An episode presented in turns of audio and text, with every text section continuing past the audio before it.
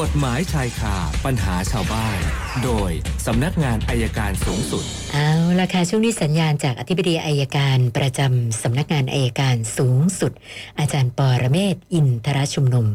มาแล้ว วันนี้อาจารย์บอกคุยกันเรื่อง รั้วไฟฟ้านะคะ สวัสดีค่ะ สวัสดีครับคุณสนันท์ครับ เชิญค่ะอาจารย์ก็วันนี้คุยกันกรณีที่เอ่อเจ้าของฟาร์มเป็ดล้อมรั้วไฟฟ้าไว้ค่ะแล้วเด็กจะเข้าไปรัก เป็ดปรากฏว่าถูกไฟช็อตจนเสียชีวิตอ๋อคำถามว่ามันผิดหรือหรือถูก จริง ๆ แล้วในการล้อมรั้วไฟฟ้านะครับ มันก็เป็นอันตรายนะครับค่ะมีคำพิพากษาซึ่งศาลวางแนวทางไหมคือมีคนถามอยู่เรื่อยว่าก็มีกำหนดหลักเกณฑ์ไหมถ้าเราดูจากการศึกษาจากคำพิพากษาศาลฎีกา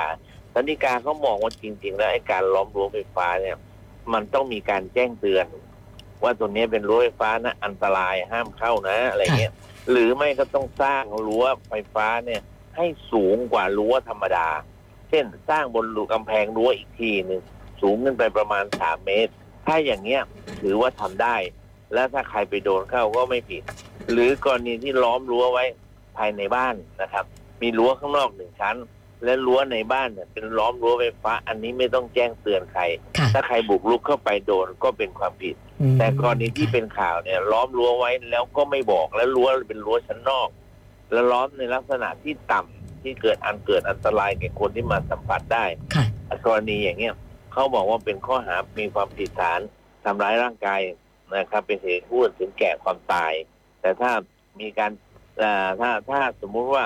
ถ้าเป็นการป้องกันอย่างกรณีล้อมรั้วไว้ในบ้าน ไอ้กรณีถือว่าเป็นการป้องกันตัวพอสมควรแก่เหตุไม่เป็นความผิดครับค่ะก็ระมัดระวังกันหน่อยการ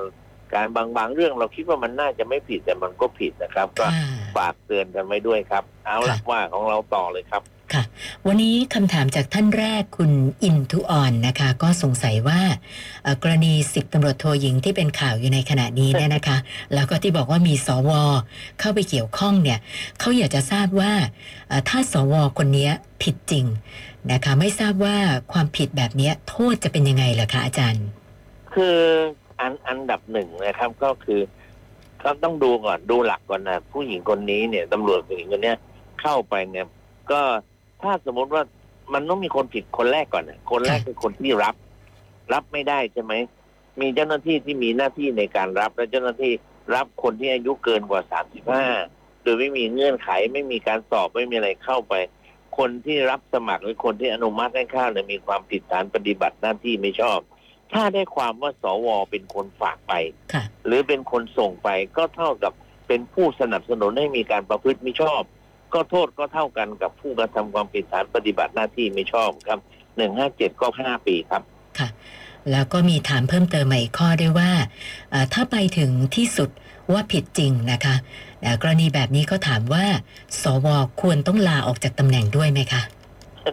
ถ้าปิดจริงไม่ต้องลาออกหรอกครับคุกก่อนเลยครับ คุกก่อน ยังไงคุกคุกก็พ้นจากตำแหน่งอยู่แล้วใช่ไหมคะอาจารย์ มันต้องพ้นอยู่แล้วล่ะครับค่ะคือคืออันนี้อันนี้เป็นเป็นจริงๆนะคุณตนันจริงๆมันค่ะเรื่องนี้มันมีต่อหลายเรื่อง เพราะว่ามันกระเทือนก็เรียกเด็ดดอกไม้สะเทือนฟ้าละวันนี้นะครับค่ะเพราะว่ากองทัพก็เหนื่อยกอืมกรมนก็เหนื่อยสำนักงานตำรวจแห่งชาติก็เหนื่อยค่ะสถาบันนิติบัญญัติก็เหนื่อยก็ต้องดูกันต่อไปเป็นเรื่องใหญ่ทีเดียวครับค่ะ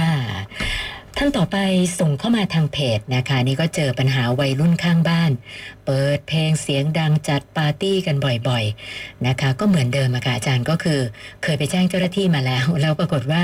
หลังจากนั้นมันก็มันก็กลับมาเหมือนเดิมนะคะ ก็เลยขอคำแนะนำจากอาจารย์ว่าทำยังไงต่อดีล่ะคะเนี่ยแม่มันมันยากจริง ๆ ครับว่านะคะคือคือมันมีอย่างเดียวที่วิธีแก้ก็คือ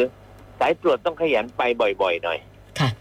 นะครับมันถึงจะทำได้ คือวันนี้เราต้องยอมรับว่าตำรวจเองก็ไม่ค่อยได้เดินพื้นที่เท่าไหร่นะครับวันหนึ่งเขาอาจจะคิดว่าผมเข้าใจว่าเขาคิดว่ามันมีกล้อง มีกล้องที่สามารถตามหาในภายหลังได้ค่ะมันไม่ได้มีกล้อง real-time แบบเครื่องของการจราจรแต่นี่ในกล้องถึงแม้จะมีการจราจรมันก็ไม่มีเสียง เพราะฉะนั้นหลักการที่ดีที่สุดเนี่ยก็เหมือนเดิมนะครับ ก็คือจ่าเฉยก็ทำงานไม่ได้แล้วต้องเอาจ่าจริง ๆ เดินนะครับค่ะถ้าตำรวจได้เดินถนนมากขึ้นน่ะมันก็จะ น่าจะเกิดความสงบเรียบร้อยมากขึ้นครับเหมือนที่เราบอกอะต้องออกหมายจับคนที่ไม่ขับรถตามกฎหมายมาคือแทนที่จะไปป้องกันแต่ต้นเหตุอะส่งไปเดินบนถนนเนี่ยผมว่ามันก็ไม่ฝ่าฝืนนะคุณสุนันท์คุณสุนันท์จะเลี้ยวรถนะที่เขาห้ามเลี้ยวแล้วตำรวจยืนเนี่ยคุณสุนันท์จะเลี้ยวไหมก็ไม่กล้าเลี้ยวหรอกค่ะใช่ไหมเนี่ยเนี่ยหลักคิดมันอาจจะผิดพลาดไปนิดหน่อยครับค่ะ ท่านต่อไปคุณแก้วบอกว่าเพื่อนชาวต่างชาติ ซื้อบ้านโดยใช้ชื่อเพื่อนสนิทที่เป็นคนไทย แล้วก็มีการทำสัญญากันระบุว่าอ่าเพื่อนเนี่ยไม่มีสิทธิ์ในบ้านหลังนี้นะ แค่ใช้ชื่อในการซื้อเท่านั้นนะอืมปรากฏว่าอ่าเพื่อนเนี่ยเอาบ้านหลังเนี้ยไปจำนองในราคา 2 ล้านบาทนะคะ แล้วก็อ่า เล่มทะเบียนเนี่ยอ๋อเพื่อนชาวต่างชาติก็เป็นคนถือไอ้ทะเบียนบ้านอยู่นะคะ แต่ปรากฏว่าเอาบ้านไปจำนองแล้ว ก็เลยสอบถามมาว่าจะทำยังไงดีอะคะอาจารย์ จริง ๆ แล้วเนี่ยต้องแบ่งเป็นสองขั้นตอนขั้นตอนแรกเนี่ยคือทั้งคู่เนี่ยกระทำนิติกรรมอำพรางแต่นิติกรรมอำพรางที่มันมันไม่ถูกต้องตามกฎหมาย เพราะห้ามต่างชาติซื้อนไหมครับ แล้วให้คนนี้ซื้อแทนก็เป็นนอมินีซึ่งตรงเนี้ย เป็นข้อตกลงที่ใช้ไม่ได้ประการที่หนึ่งนะครับค่ะประการที่สองเนี่ยก็ต้องถือว่าคนที่มีชื่อน่ะในเอกสารสิทธิ์เป็นเจ้าของกรรมสิทธิ์เพราะงั้นถ้าเขาเอาไปทำอะไรก็ได้ แต่ทีนี้ถ้าจะดำเนินคดีกันก็ดำเนินคดีในข้อหาช่อโกงเท่านั้นแหละครับค่ะว่าให้ถือแทนเป็นเรื่องที่ว่ากล่าวกันภายในครับค่ะแจ้งความไว้ก่อนได้ได้นะ คุณเกษมค่ะบอกว่า ถ้าเราถูกดำเนินคดีอาญาแล้วก็เราไม่มีเงินจ้างทนาย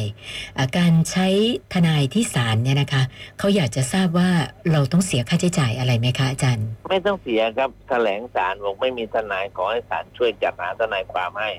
ก็ได้ หรือว่าถ้าไม่ไปตรงนั้นก็ไปที่สำนักงานยุติธรรมจังหวัดต่างจังหวัดท่านในกรุงเทพก็ไปกรมคุ้มครองสิทธิกระทรวงยุติธรรมขอรับความช่วยเหลือด้านทนายความหรือสภาทนายก็ได้ครับ แล้วก็สอบถามเพิ่มเติมว่าเอ่อคดีอาญาเวลาศาลตัดสินเรียบร้อยแล้วเนี่ยนะคะ มีค่าใช้จ่ายค่าธรรมเนียมศาลอะไรที่ฝ่ายจำเลยต้องจ่ายไหมคะอาจารย์ ไม่มีครับไม่มีถ้าสมมติถ้าตัดสินเสร็จแล้วจำเลยต้องการคำพิพากษาศาลก็คัดให้ฟรีครับ อ๋อ ค่ะ ท่านต่อไปคุณอนนบนะคะทำสัญญากู้ยืมเงินกับอ่า ผู้กู้ซึ่งอยู่คนละจังหวัดนะคะ คือคุณอนนบคนให้กู้เนี่ยอยู่กรุงเทพ ส่วนคนกู้เงินอยู่จังหวัดสกลนครนะครับก็มีการส่งหลักฐานกันทางไปรษณีย์นะคะ ตอนนี้ปรากฏว่า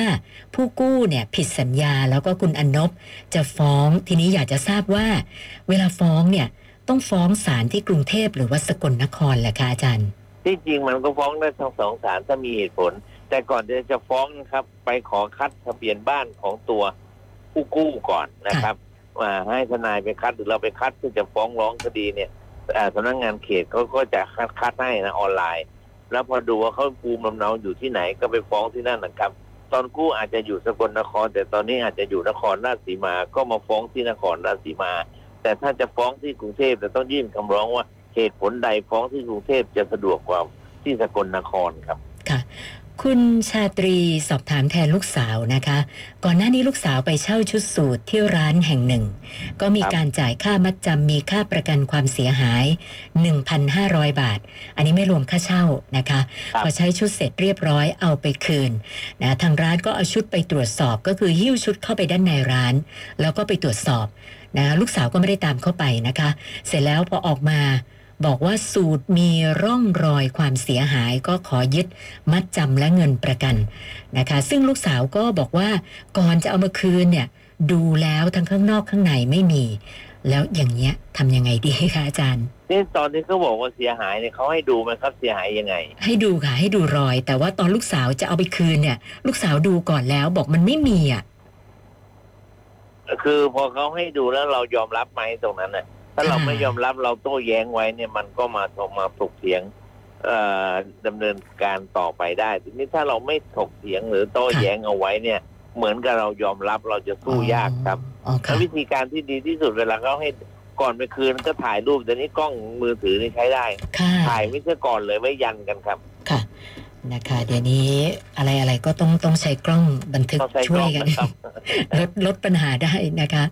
ครับวันวันนี้เติมมาอีก 6คำถามรวมกับเมื่อวานก็เป็น 923 แล้วค่ะอาจารย์ 923 วันนี้ผมว่าผมว่ามันมีอะไรแปลกๆดีนะ ยังไงคะเมื่อเช้าดูข่าว โอ้มีชาวบ้านหอมแก้มลุงป้อมเลย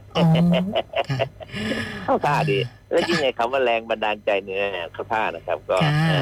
ดูบ้านเมืองมันก็สดชื่นหน่อยหมู่นี้ โอเค แค่นี้แหละครับ สวัสดีครับค่ะ ขอบคุณมากค่ะ สวัสดีค่ะ อาจารย์ปอระเมศ อินทระชุมนุมค่ะ กฎหมายชายคาปัญหาชาวบ้าน โดยสำนักงานอายการสูงสุด